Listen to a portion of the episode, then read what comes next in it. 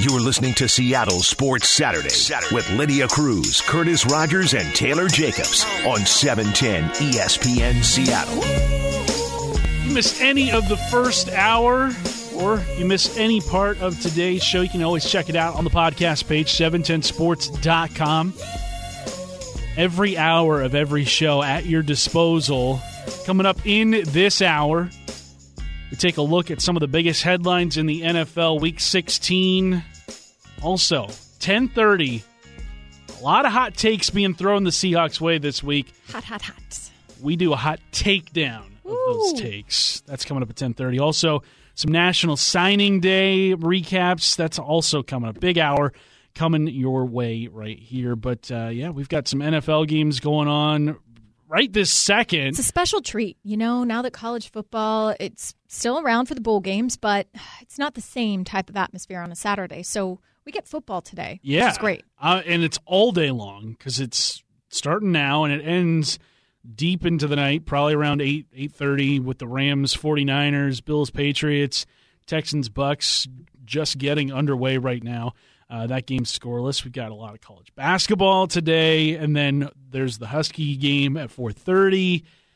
I mean, what, when the Huskies are kicking off at 4:30, Lady, you being a UW fan, where are you going to be come five o'clock? How are you going to be able to watch Rams, 49ers, and Huskies Boise State. I'm going to do like a split screen situation. One maybe. on the TV, one on Like- the laptop. Yeah, exactly. You know, if you do what you got to do, Got to make those sacrifices. Exactly, We're, right. We do the hard work.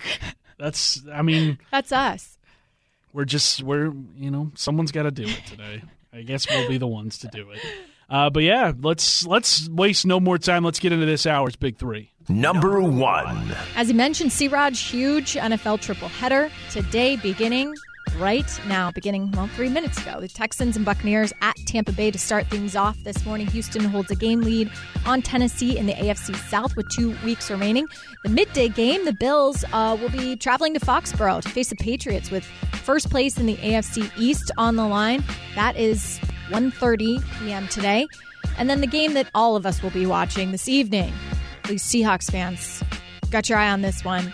Rams and 49ers from Santa Clara. A loss for the Rams eliminates LA from the playoffs, while a 49ers loss would give Seattle a half game lead in the division heading into Sunday. All three of these games are on the NFL network today. Um, and yeah, we'll be following right along. But that one this evening could have some serious implications Oh, yeah. for the Hawks. And also, just a few things to keep your eye on, too, on the injury front for that team.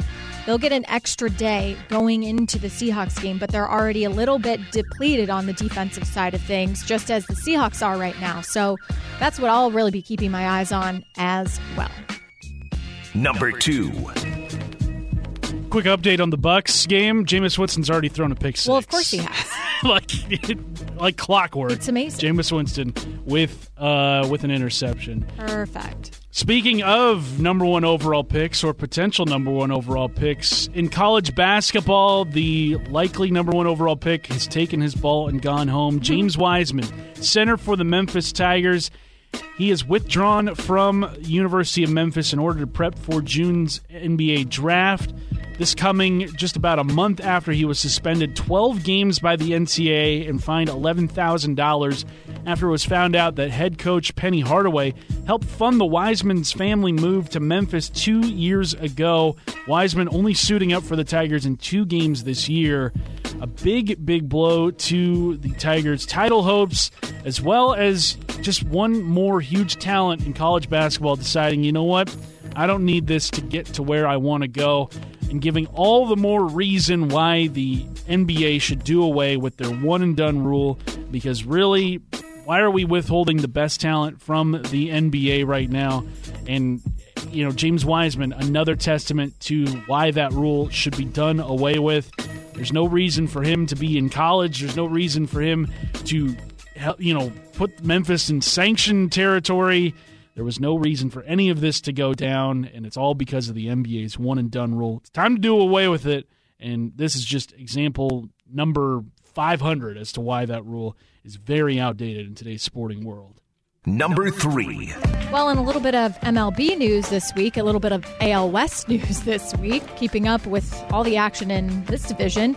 Cleveland Indians traded two time Cy Young Award winner Corey Kluber, the Klubot, to the Texas Rangers, along with cash, cash considerations for outfielder Delino DeShields, and then a 21 year old relief pitcher, Emmanuel Clase. Uh, had a rough year in 2019, to say the least. I mean, that might be a little bit of a euphemism.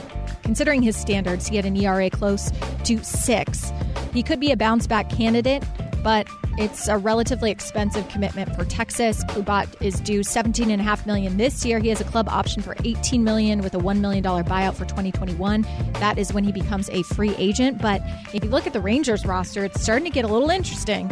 You've got Kluber, Mike Minor, Lance Lynn, Kyle Gibson, and Jordan Lyles. And the AL West, uh, making moves. You know, we saw what the Angels have done earlier. The Houston Astros are the Houston Astros, and the Oakland Athletics are always going to overperform while underspending. So. Uh, this division isn't getting any easier, so to speak. We'll see if this translates into wins, though, for Texas. That is this hour's big three. Yeah, you mentioned Texas in their rotation right now. Minor and Lynn were actually two of the best pitchers in the American League. People kind of forget that because Texas had such a terrible second half of the season. But I believe Mike Minor was among the AL leaders in WAR a year ago. Um, you add Corey Kluber, who they're hoping to be a bounce back candidate. They're opening up a new stadium, which I believe their stadium caught on fire last week. Luckily, no one hurt in that. But uh, yeah, Texas, they're going to be an interesting team to watch because of, you know, they were well within the American League West race heading into the All Star break a year ago. You add Corey Kluber, who, if he can give you 75% of what he was, that's, you know, 180 innings of, you know, sub four ERA. I'd take that. We don't know how he's going to be in his first full season back from that broken forearm he suffered on his throwing arm a year ago. But, I mean, it's certainly worth a shot. And if he doesn't pan out this season, they don't have to exercise that club option and he becomes a free agent. Uh, but one thing about that move is it's good for now, but when the Mariners are, you know, hoping to be competitive, absolutely, he probably isn't going to be a Ranger. And the Mariners just kind of biding their time, letting these teams make a run at it right now and, and take on these huge contracts. And come 21 and 22, Mariners are going to have a lot of money to spend, mm-hmm. and there's going to be a lot of good free agents coming up. Francisco Lindor, Kris Bryant, Nolan Arenado, just – names that are you know some of the biggest names in baseball. Uh, you know, it's setting up nicely for the Mariners. They just have to continue what they're doing and develop guys, and, and hopefully, hopefully, fingers crossed. Let's go. It, it, you know things start turning up here in Seattle. Also this week in the NFL, Jacksonville Vice President of Football Operations Tom Coughlin fired after 25% of the NFLPA's grievances were, file, were filed against him specifically over the last year. That's a lot of grievances, and I believe they were successful on like every single one of them because he was finding people left and right for the most ridiculous things. Mm-hmm. We'll get into some of those things coming up uh, at 10:15 when we go over some of the biggest headlines in the NFL. But his old school style not jiving with uh, this this era of the NFL. And there's there's always a line to walk there between being if that is your coaching style, if you're the tough love type of coach, but yeah, it's just this era is different. Players I'm not saying they deserve to be treated any differently back then, but it's just our our culture is evolving. And to go with the zeitgeist right now, it's, it's just it's players have more power than ever and um, I, I, think it's good. Things are changing. But yeah, Tom Coughlin, we'll get into the specifics of, you know, setting back the clocks and just all the little things that he went to, took it to the extreme. We'll get into that coming up at 10:15. Also today, just a packed sports schedule. Obviously, you've got Bucks Texans going on right now. College basketball, number 1 Kansas traveling to number 18 Villanova. Number 5 Ohio State playing number six Kentucky in Vegas. You look at the the just the sports slate in Vegas today. You've got the Vegas Bowl between Boise State and Washington later on. In fact, Kansas up two on Villanova right now as the second half is just underway. And then bowl season, it is here. Yesterday, you had the Bahamas Bowl between Buffalo and it was Buffalo against Charlotte. Mm-hmm. Uh, Buffalo coming away with a 31 9 victory. And then the Tropical Smoothie Cafe Woo! Frisco Bowl between Kent State and Utah State, 51 41. The Golden Flash has taken that one. Today, we've got the New Mexico Bowl. We've got the, between San Diego State, Central Michigan, the FBC Mortgage Cure Bowl between Liberty and Georgia Southern, the Cheribundi Boca Raton Bowl, SMU Florida Atlantic, two 10 win teams. That might be a good one. Camellia Bowl, Arkansas State, Florida International, the R&L Carriers New Orleans Bowl between number 20 Appalachian State and UAB. So, No, I we're not making those names up. no, those are all real bowls. Uh, I mean, none of those bowl names compare to what we're going to see on Monday in the Bad Boy Mowers Gasparilla Bowl Woo! between UCF and Marshall. I mean, I'm I'm here for random bowl games. Yeah, exactly. I don't even want to go to the best bowl possible. I would just want in on that just for the sake of saying I'm I'm going to the Bad Boy Bowl. Yeah, Don't get some. The t-shirts. Yeah, just it's it's bowl season, folks, and it's it's here, and it's one of the greatest times uh, on the sports calendar because if you're looking for anything to watch, if you find yourself in kind of a lull around like four o'clock in the afternoon, just turn on ESPN two. There's going to be some weird, weird bowl games. The uh, let's see here, the Idaho Potato Bowl between Ohio and Nevada, the Lockheed Martin Armed Forces Bowl, the Lending Tree Bowl. It's all there for you. There's no reason to to not find a bowl game in the next month or so. Uh, coming up next, though, we're going to go around the NFL, look at some of the biggest headlines, including the audio between the Bengals security and Patriots video crew. Not a good look for New England. We dive into all of that coming up here. Seattle Sports Saturday, 710, ESPN Seattle. Seattle Sports Saturdays with Lydia Cruz, Curtis Rogers, and Taylor Jacobs. on 710 ESPN Seattle. You're not going to believe this, but Jameis Winston has thrown a second interception already. He is 0 for 3 with two picks. Deshaun Watson also 0 for 3, so no one's completed a pass yet. More com- more passes have been completed to the opposing team than c- passes to each team. Beautiful. Yeah, it's Any given Saturday. it is a weird one going on right now in Tampa Bay. Bucks up seven or Texans up seven nothing with about 12 minutes to go in the first half. We got some big headlines in the NFL this week. Maybe none bigger than Jay Glazer of Fox Sports releasing audio of the Patriots getting caught by Bengals security. Here's that bit of or here's that clip. And this is a piece you're filming on your advanced scout? Yeah. Yeah. Come on, guys. I don't see the advanced scout in this footage. No, there- it's not. We were trying to get some field perspective. It's my bad. That's not the No, field. Believe that. I'm, and I, I that's don't know why you would think you could take that. I didn't know. But I can delete this right here for you. Damage is done, my friend. No, it isn't, because we deleted it. Bengal security sounds so much like a disappointed parent. I know. Like t- the damage is done. Damage Like, is done. You're getting grounded. Like we know what you did. you know better.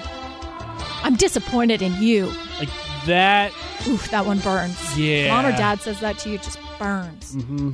and we like when you hear him try to like backtrack and be like, "Oh, we, we, we can uh, delete this." Like yeah. if I, if I press right here, it's gone forever. Like, nah, dude. We we caught you red-handed doing what you wanted to do. Yeah, exactly. And if you did nothing wrong, why would you need to? You just be like, Yeah. oh, but it's innocent. So what's what's the problem?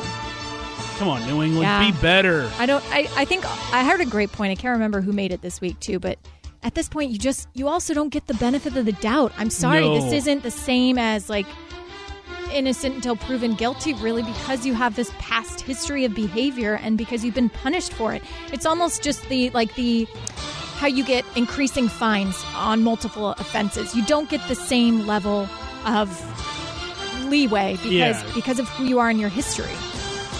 And the Patriots, as we are well aware of, they will do anything and everything to bend the rules, to do anything that gets the game in their favor. And I mean, to get caught filming a one win Cincinnati team of all teams. Whoa. Like, was it worth it?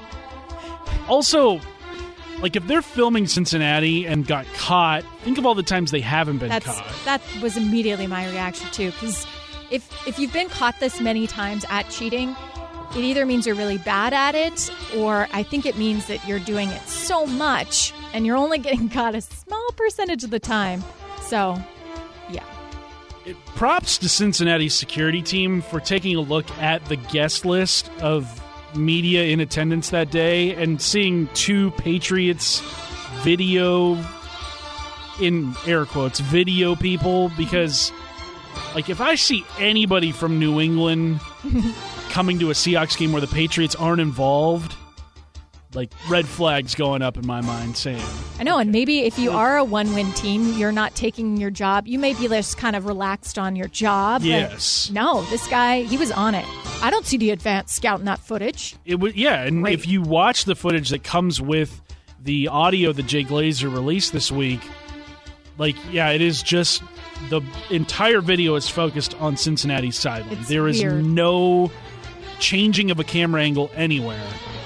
We talked a little bit about this uh, earlier in the show. Tom Coughlin fired as Jaguars VP of Football Operations after nearly 25% of the NFLPA's grievances in the last year were filed against him and Jacksonville. Looking at some of these headlines, he set the clocks five minutes fast in the facility because, in his mind, if you're more than five minutes, or if you're less than five minutes early for something, you're late. He fined Jalen Ramsey for not attending a yoga session, like ninety thousand dollars. I believe what was it? Yannick Ngakoue got like, or no, Dante Fowler got like seven hundred thousand dollars worth of fines reimbursed. Yeah, it, I again, I think I understand being a tough love football coach, but this is just this is an abuse of power, I think, and it, it finally caught up to you. Yeah, he like he's accomplished a ton in his football career as as head coach of Jacksonville and also as, as head coach of the Giants. And he even was in charge of Jacksonville from a football operation standpoint when they had that successful year a couple seasons ago. They were leading late in the AFC Championship game, uh, but you, you just you cannot rule with an iron fist like that and expect, you know, especially with how much you know the NFLPA looks out for their players.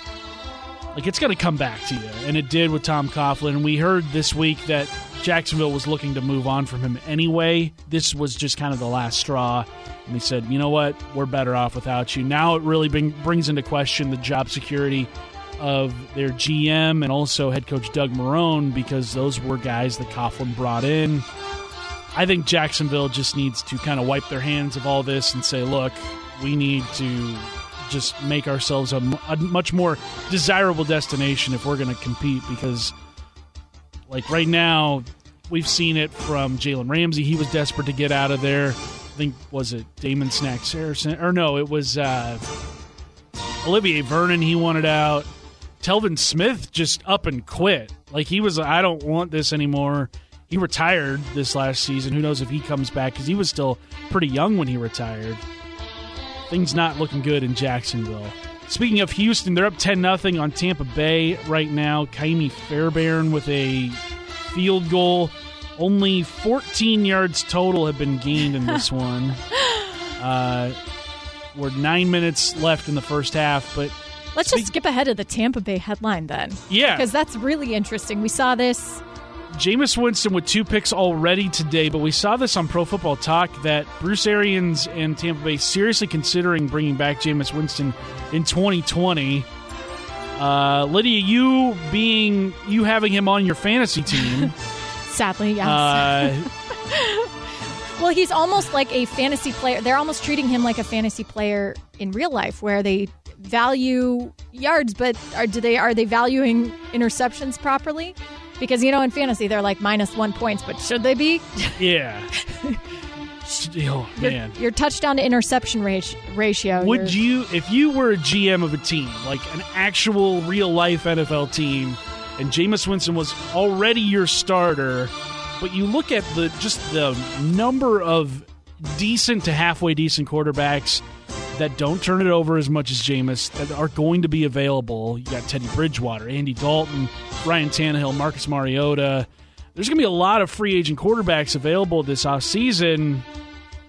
You know, and with how much ball security is emphasized in the NFL, is Jameis Winston the best Tampa Bay can do in 2020, especially if they're going to pay him the franchise tag to keep him around? And how frustrating is that for their defense, which has had moments of being absolutely great this Oh, year. yeah. And run defense, it's been phenomenal. But if you are, just going out there all the time because your quarterback turns it over, there's got to be a disheartening element to that. And I would believe it would wear on you throughout the season. Yeah, because uh, he's now at up to 27 interceptions this season. At He's least still- 26, yeah. He has an opportunity to become the first quarterback in NFL history to throw 30 touchdowns and 30 interceptions in the same season. That's absurd. I can't. 30 interceptions is way too many. And if you're on Tampa Bay's defense, you're just like, dude, you're leaving us out here to dry, man. Like, let's Don't do it. Speaking of Houston, J.J. Watt tweeting pretty cryptically this week about maybe making a return in the playoffs. He's been out since early in this season. I mean, if he comes back, that is that's an added layer to a Houston team that you've got Deshaun Watson and DeAndre Hopkins offensively. Defensively, they're missing a lot of pieces right now. But if you get J.J. Watt back for the postseason, I think it makes the AFC postseason a lot tougher to predict, which is already going to be tough. Baltimore right now seems to be the best team in the AFC, but you've got Kansas City and Pat Mahomes. You'd be a fool to pick against New England in December and January. Add a healthy J.J. Watt to Houston. It's going to be tough to, to see. It's going to be tough to pick who's coming out of the AFC. Yeah, it was interesting. You mentioned New England though to watch that Houston New England game. Obviously, they've been had JJ Watt out, but how they did get after the quarterback and some former Seahawks in the mix in that one, Jacob Martin and even Barkevius Mingo, I think, getting in on the action in that game. So yeah, like if you can add JJ Watt to that mix, I think it gets a lot more interesting. Although it's sad to say, but I don't ever count on him long term. No, because And unfortunate for I think this is the third season in the last four that he has missed double digit games. And last year he was healthy for the entire season, looked like the old JJ Watt, but you get that label of sort of being a fragile player or, or just I don't know if he's fragile, but it you look at just how finely tuned he is. It's kind of like DK Metcalf where kind of taking care of a Lamborghini, which means you got to be extra meticulous about the care that goes into this player. And, and JJ Watt, for you know whatever reason, he has been unable to stay healthy three out of the last four seasons. You kind of wonder how much he's going to have left if this continues in 2020 and 21. Uh, speaking of a guy bouncing back from injury, Richard Sherman, he is uh, he's going to play today against the Rams. He got a lot of heat for the contract he negotiated for himself with San Francisco coming into the 2018 season, but he's starting to hit a lot of those bonuses he put in his contract. Very incentive laden. Yeah, uh, a million dollar playing time bonus that he's going to get, despite the fact that he missed too much time to qualify for that playing time bonus. Yeah, this was an interesting story. He's already getting his $1 million Pro Bowl bon- bonus, obviously. But yeah, they had a $1 million incentive for playing 90% of defensive snaps. Now, he's already missed too m- much time to qualify for that. But according to Richard, he told this to the San Francisco Chronicle, there are they're going to pay that to him anyway. Sheesh. So that's a really interesting decision. I think also I believe that Pro Bowl bonus that he's getting also triggers a $1 million raise in his contract next year in Wow. base pay. I mean, shout out to him for Exactly. reaching these milestones. Uh, you know, it, it, does make the contract a lot more, a, a lot better at face value now that he's reached this these points in it. And, you know, knowing how competitive Richard Sherman is. Like he's a guy that that needs stuff like that in order for him to to play his best because he just he's always always competing in everything that he does. I think And he's been through the entirety of his career, probably since he was young, great at proving people wrong, great at proving doubters wrong, and has no problem living in that uh, in that area. So yeah, to all the people that I guess doubted him on his contract or at least on some of these incentives, impressive for him, but also for the organization to just say, "Hey, you didn't reach this, but but we respect you enough. respect you enough to pay out one million for that." Big big day for uh, Richard Sherman's pocketbook. Uh, an update on the Bucks and Texans. Buccaneers lining up for a field goal with about eight and a half to play in the first quarter. Blocked. Texans take over. it has been a comedy of errors for Tampa Bay early on. Those are some of the biggest headlines in the NFL this week as we head into week 16. Coming up next, the hot takedown. A lot of people throwing shade the Seahawks way this week. We do our best to throw it back right at them right here on Seattle Sports Saturday, 710 ESPN Seattle. Seattle Sports Saturdays with Lydia Cruz, Curtis Rogers, and Taylor Jacobs. On 710 ESPN Seattle. The holidays, they can be a stressful time. You may find yourself saying things you, you don't actually mean. And I think that might be the case with this handful of sound we're about to send your way. Deion Sanders, Ryan Clark, Dominique Foxworth. Maybe it's a former defensive back thing because all three of these guys were DBs uh, during their time in the NFL. Well, that's true. You might come at it from the perspective of of the defense, and Seattle has had a lot of inconsistencies on that side of the ball this year. They've been mercurial, and which is uncharacteristic for them. So to just walk a mile in their shoes, I do understand where maybe some of the doubt comes from. At the same time, and it it came all week. It was it was from Sunday night. In fact, this first bit of audio came from Deion Sanders on NFL Network was asked by Chris Rose uh, what he thinks about Seattle's fans at CenturyLink Field and if they have an impact on the game. Here's what Deion's answer was. Okay, but you know it's a different animal up there in Seattle. It's a different place to play, right? Some places. Not really.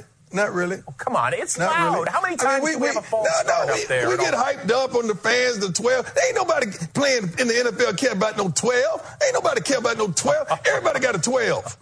Every team has a 12. Stop. We just give, gave them a darn name. Oh, Deion. No, nobody. I have never seen a player walk off the field and say, you know what, man, that, that darn crowd really made a difference in the outcome of this game. Ain't nobody care about that. Mother of pearl! That is hot. hot take. One of the hottest. Yeah. Woo! Now, I did some research this week, and I think I kind of found a reason why Deion would say that about Seattle's fan base. All right.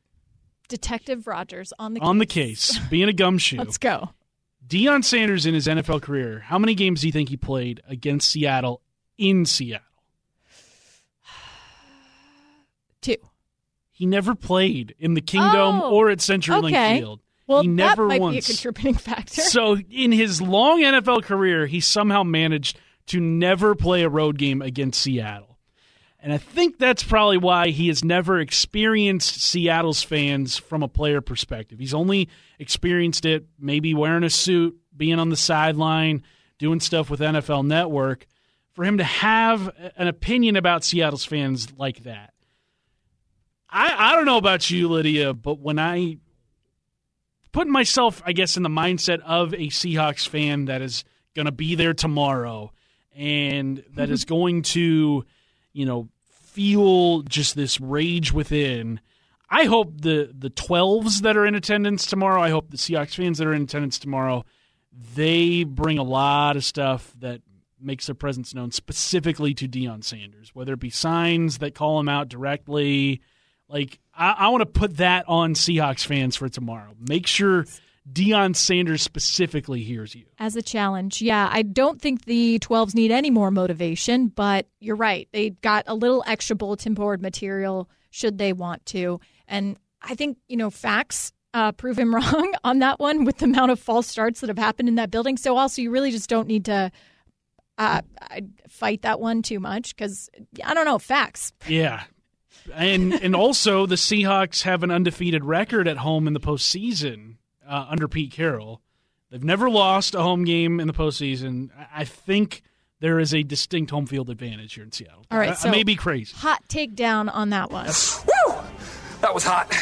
That's hot takedown number one. Woo! It continues, though. Ryan Clark of ESPN, he's a two time recipient this week of the hot takedown. Mm. Here he is calling Seattle and Green Bay the worst 11 and 3 teams he's ever seen and the Green Bay Packers. Just today, specifically, the Green Bay Packers are up at home, and the Bears are a pitch away from having an opportunity to tie this game up. The same thing with the Carolina Panthers and the Seattle Seahawks. These are the two worst 11 and 3 teams I've seen in forever. And if you look at the point differential for a team like Seattle, they're a 500 team. And so now let's get to the bottom end of the playoffs. We watched the Dallas Cowboys uh-huh. play today, and if they sneak in, do you think teams want to go down and play the Dallas Cowboys at AT&T Stadium? This is why. This is why. This is why I'm hot. Ryan Clark, that wasn't the only hot take he had. Him and Dominique Foxworth later would say that the Seahawks will lose their first playoff game, whatever round that comes in. How about the Seahawks, who, who could be trending towards being the number one seed? If they beat San Francisco, they'll be the number one seed, and they have an MVP caliber player in Russell Wilson. Why do you make that face? Because I told y'all a long time ago that the Seahawks weren't even going to make the playoffs. I was wrong, and I considered I considered apologizing, but I didn't because I still don't think that they are a very good football team. I think that Russell Wilson blacks out in the fourth quarter and saves games for them them, but I don't trust them, and I don't think anyone should. I think they're uh, they're obviously in the playoffs, but I can't imagine if they have to go down to Dallas. I don't think they make it out of the first round. Ooh. You know, I, I agree with that. I think if this team has to play Dallas in the first round, I believe the Dallas Cowboys will beat them. They are winning very close games, single score games, and it's because of the quarterback that they have. But they haven't improved defensively, which I thought they would throughout this season, and so they scare me when you get into the battles against what the elite teams. Hot, hot, hot. Be hot, careful. Hot, hot. Very hot. Very hot. And you mentioned the defense came up right there. We were talking about these are all defensive minded guys. And I think they come at it from the perspective of this doesn't make sense to me. How have they won this many close games? How is their point differential so different? But it's not like Major League Baseball, where run differential is a better predictor of future behavior, where you have to play 162 games. This is the NFL. Any given Sunday is an expression for a reason. And those teams that are good at winning those close games, which Pete Carroll is, and and the grit that the team is able to show. Unfortunately, in the fourth quarter, it's kind of been the reverse, where yeah. uh, the defense has had some struggles there. But teams historically that can win close games and that can win on the road they can go far in the playoffs. Pete Carroll spoke about close games and he said he loves playing close games. I love close games. I love. I think they, they help you. They they make you stronger. They keep you in the game longer. Um, they make you have to focus farther, you know, and and uh, um, and, and it prepares you for more kinds of things that can happen that you need. You know, you need background and experience in but it you know it, it, would really be okay if we could win by a lot sometime. you know that'd be fun. But um, just this is this season. You know, it's really this, these seasons write a story, and that's kind of the story of what's been going on all year long. I'll say this about the Seahawks and their their tendency to play close games this year. I think only one, I think two games this year have been decided, or three games this year have been decided by more than one score. Two of those were losses. One of those was a win against Arizona. You live by the sword, you die by the sword. But the Seahawks 10 wins this season by by one possession or more. Oh, that there's luck involved in that, but also it takes skill to be able to in the tightest moments when it can go one way or another to come out on the other side at what 10 and 1 in games decided by one score. That that to me shows that the Seahawks are at their most comfortable in those kinds of moments. And Russell Wilson also, he has shown, you know, except for the interception he threw against the 49ers in overtime, but at the end it didn't cost the Seahawks anything. I think that's just how the Seahawks are are that's how they're built is to win close games. And you hear it in Deion, you hear it Ryan Clark, you hear it Dominique Foxworth, all three of those guys just kind of discounting what the Seahawks have done this season. Like 11 wins in the NFL, that's no joke. Yeah, I, Pete also said this. I, I was there was two different quotes on close games, and I really liked his message at the end of this one. I, I think it's gonna it's it's only to help us. I think all of the young guys that have been through those games, they're not tensing up. They're not worried about what's going to happen. They just keep thinking we're going to find a way, and that's powerful, and, and it really supports uh, what the the guys, the experienced guys, have been around and how they think. So So just wait. way it is. I'm sorry for the fans. You have to, like I've said before, you have to suck it up and enjoy the wins. And sometimes they just come a little later than than uh, you want. Yeah. That's the way it goes. You can't get everything that you want. Apology Rolling, accepted. Rolling Stones had that song. Okay, you can't always get what you want. you get the wins. It's true. And that's, at the end of the day, that's the most important thing. And yeah, a lot of times they haven't been, you know, the most comfortable way of going about it. We thought that was going to be the case on Sunday when they had the 30 to 10 lead.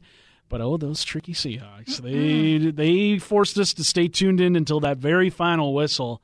Because I got to be honest, when it was 30 to 10, I, I did put my feet up a little bit. And I was like, all right, this, this game Summer is, vacation. Okay, we're going to be fine. Oh, no. It's midterms week again. Oh, it's Wow. finals week. and and all of a sudden you're you're scratching and clawing your way and it's just like holy cow russell wilson also talked about how seattle is so good at winning close games being patient, just uh, having great poise, um, having great language, having great confidence, um, and then when it comes down to it, it's all about execution. You know, when the game's on the line, can you execute? Can you not?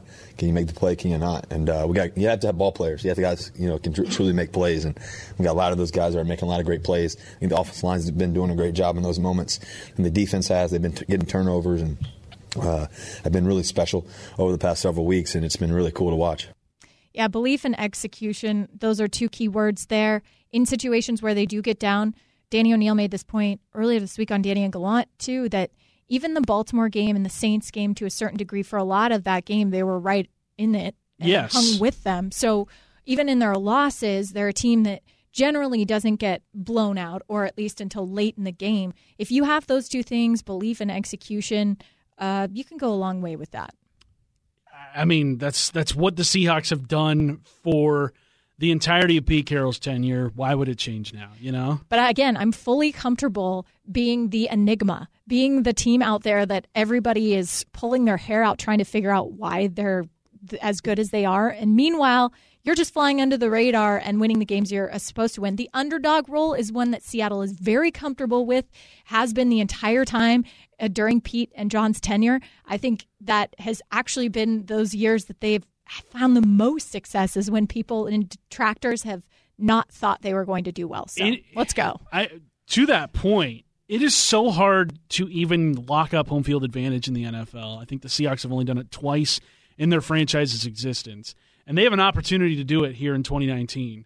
And yet, even with that possibility, they are still going to be kind of in this underdog role as the team with the best regular season record in the NFC potentially with you know with two more wins that will be the case and yet there are still going to be people out there that say, well, you know, 13 and 3, it's kind of a fluke. Mm-hmm. I don't know. I don't know. 13 wins is no joke. And that's what the Seahawks have an opportunity to do. Coming up next, National Signing Day, the early period at least, happened this week. What were the biggest surprises in the Pac 12? And we also play you some really cool audio from Emmitt Smith about his son's decision to attend another school over his alma mater. We get into all that coming up next. Seattle Sports Saturday, 710 ESPN Seattle. Seattle Sports Saturdays with Lydia Cruz, Curtis Rogers, and Taylor Jacobs. On 710 ESPN Seattle. So I'm offering this simple phrase National Signing Day. I, I don't know. There was no transition. Look Yeah, at that. There was nothing there You're for me. welcome. Seattle Sports Saturday on 710 ESPN Seattle. Uh, you look at the landscape of college football right now, the typical teams atop the recruiting rankings following the early signing period, which was Tuesday of this last week. That's when it began. I believe it ran through Thursday, and then it opens up again in February of 2020. You have the, the usual suspects Alabama, Clemson, Ohio State, whatever. But there were some surprises, most specifically in the Pac 12. And I think the biggest surprise we saw was USC, which is traditionally the school in the Pac 12 historically. They finished dead last through the early signing period. I believe they only got one four star commitment, and the rest were three stars. And this is a cl- this is a, a school that we're so used to seeing get every five star on the West Coast. I mean, that to me was it was um, it was jaw dropping to see that happen to a school that you know we always look at and say that's that's where you want to be in the Pac-12. No one wants to be where they're at right now. No, it, the brand that they have built there, you, you know, Pete Carroll building that up to just a different level of celebrity almost. And then to watch the past couple of years, although they were still in the top recruiting classes, we looked it up because we were trying to find out the last time UW was sitting atop the conference. And, well, we went back as far as 2002 Mhm. and Never saw it. Never saw And it. Most of those years, it was USC, Oregon thrown in every now and then, but it was usually USC atop the- Exactly. the, recruiting range. And there's part of it too that aside from the brand that has been built, but also it's Southern California. Yeah, it's LA. You're, that sells itself a little bit. It's and you look at the tradition of the school, and maybe we're putting too much emphasis on USC's tradition because I think it was SB Nation this week that put out when the when uh, this current 2020 recruiting class how old these kids were when teams won their last championship. USC, their last title was what 2004 when they beat Oklahoma. These kids were like three years old, four years old when that happened. Like now, holy cow! Which is crazy to think. Yes. Yeah, and I mean, I don't blame these kids for not knowing how good USC was back then because they were in they were in preschool when that happened. And Clay Helton, by all accounts, is the nicest guy ever. We've heard that from Brock Huard, who has had interactions with him and also just his reputation. But at the end of the day, sometimes being the nicest guy in the room is not going to win you the big name recruits. It's not necessarily. We talked about Chris Petersen stepping down in his final game as a head coach for now, today, later today, and him not, you know, enjoying or the those elements of recruiting, being the salesperson. Well, sometimes it just doesn't lend your. If you are the nicest person in the room, it's not always the same characteristic as having to be a salesperson. and it's it's hard to sell if you even if you are a salesperson for USC, it's hard to sell seven win seasons and eight win seasons, which that's pretty much what they've been doing post Pete Carroll for the majority of it. Yeah, they've won a couple of Rose Bowls here or there, but those are those are more infrequent uh, than you know anything else that they've accomplished. But then that also brings the question: Is it fair to measure a recruiting class immediately? Because we also looked at what the 2015 recruiting class for the Huskies, which was ranked like fourth or fifth in the Pac-12. Was Arizona number two that year? Was that No, that was 2006. Oh, yeah, whatever that was a shock. Yeah, but Washington 2015, that recruiting class brought in Jake Browning, Myles Gaskin, and Trey Adams, three stalwarts guys you just plugged in your lineup, didn't have to worry about. Like, there's no way you could rank that recruiting class years down the road in the Pac-12 as anything less than number one because that's they accomplished so much in their time at, at Washington. Yeah, ranked sixth in the league. They had five four stars, 18 three stars. And Pete, uh, Chris Petersen took pride not in the star element, but in getting those OKGs, those guys that he believed in, and getting the best out of his players. So I'm with you. It's hard to evaluate these classes based purely on on what they are right now. Yes. Because three, four years down the road, I think is the ultimate measurement of a recruiting class. But for some context, in that year, USC sitting at number one, f- uh, five star recruits, four of them, and 14 four stars. Wow. So UCLA was in second with three five stars. Just quite a difference that a couple of years makes here. So, uh, by that same regard, do you? I, the part thing that I was most encouraged by was the fact that you didn't lose any big names yes. in the coaching transition. Nowadays, the transfer portal is even very trendy. So the commitment could easily change Mhm. here before they had actually signed their letter of intent. And you didn't see any of that with the changeover from Chris Petersen to Jimmy Lake, which I think they have familiarity with Lake, having Mhm. probably met him before. And there wasn't really any rumors of players wavering on their commitments. Mm-hmm. It was pretty much. I think we saw Jalen McMillan tweet out like 24 hours after Chris Petersen's resignation that like I'm I'm not going all anywhere. dog. Like yeah, Yeah. I'm 100 percent in. Just to kind of re- reassert himself as like you don't have to worry about me. I'm sticking right here. And then was Jacobe Covington too that also had previously sort of wavered the safety from Arizona. Yeah. And had opened reopened up his commitment and Jimmy Lake in fact, you know, encourage or getting him to commit to Washington. So uh, the fact that none of the offensive players too really had any doubts or fluctuated uh, even with that change, like Ethan Garbers and and the QB out of California, uh, or yes, as mentioned, Jalen McMillan. I think that's that's a good sign for Husky fans out there. It is, and and you look at the Pac-12, uh, just as a whole in recruiting. Yeah, USC they came up well short of probably expectations, but you see Oregon up there among the best teams recruiting. Even Colorado had a really good recruiting class. I think they were top 30 in the country, uh, which kind of is a testament to Mel Tucker, their head coach, and just his ability to get players bought in. He, I know he was a, a key recruiter in, when he was the defensive coordinator at Georgia over the last couple of years. Um, so that bodes well for the Pac 12 in the future. ASU, they brought in a really good class. I know they, Herm Edwards and his guys, Antonio Pierce, his defensive assistant, he's a huge recruiter for the Sun Devils. Um, and just kind of the, the system that they, you know, have put in place. Um, you know, even the Cougs, they finished 10th in the Pac 12, but that's, I think that's kind of a comfortable spot for the Cougs to be in because Mike Leach has shown that it doesn't really matter the kind of star level players he gets. He can turn them into you know into diamonds, you know, left and right. I mean, you look at the quarterbacks that have come through in Pullman. Very few of them have been, you know, four guy, four star guys, five star guys. I don't think he's gotten really any quarterback that was a four star. I think they've all kind of been three star players. Um, but man, like the Cougs just they can coach them up. Yeah, uh, I think Leach has a great eye for the talent that will work within his system and who can find success.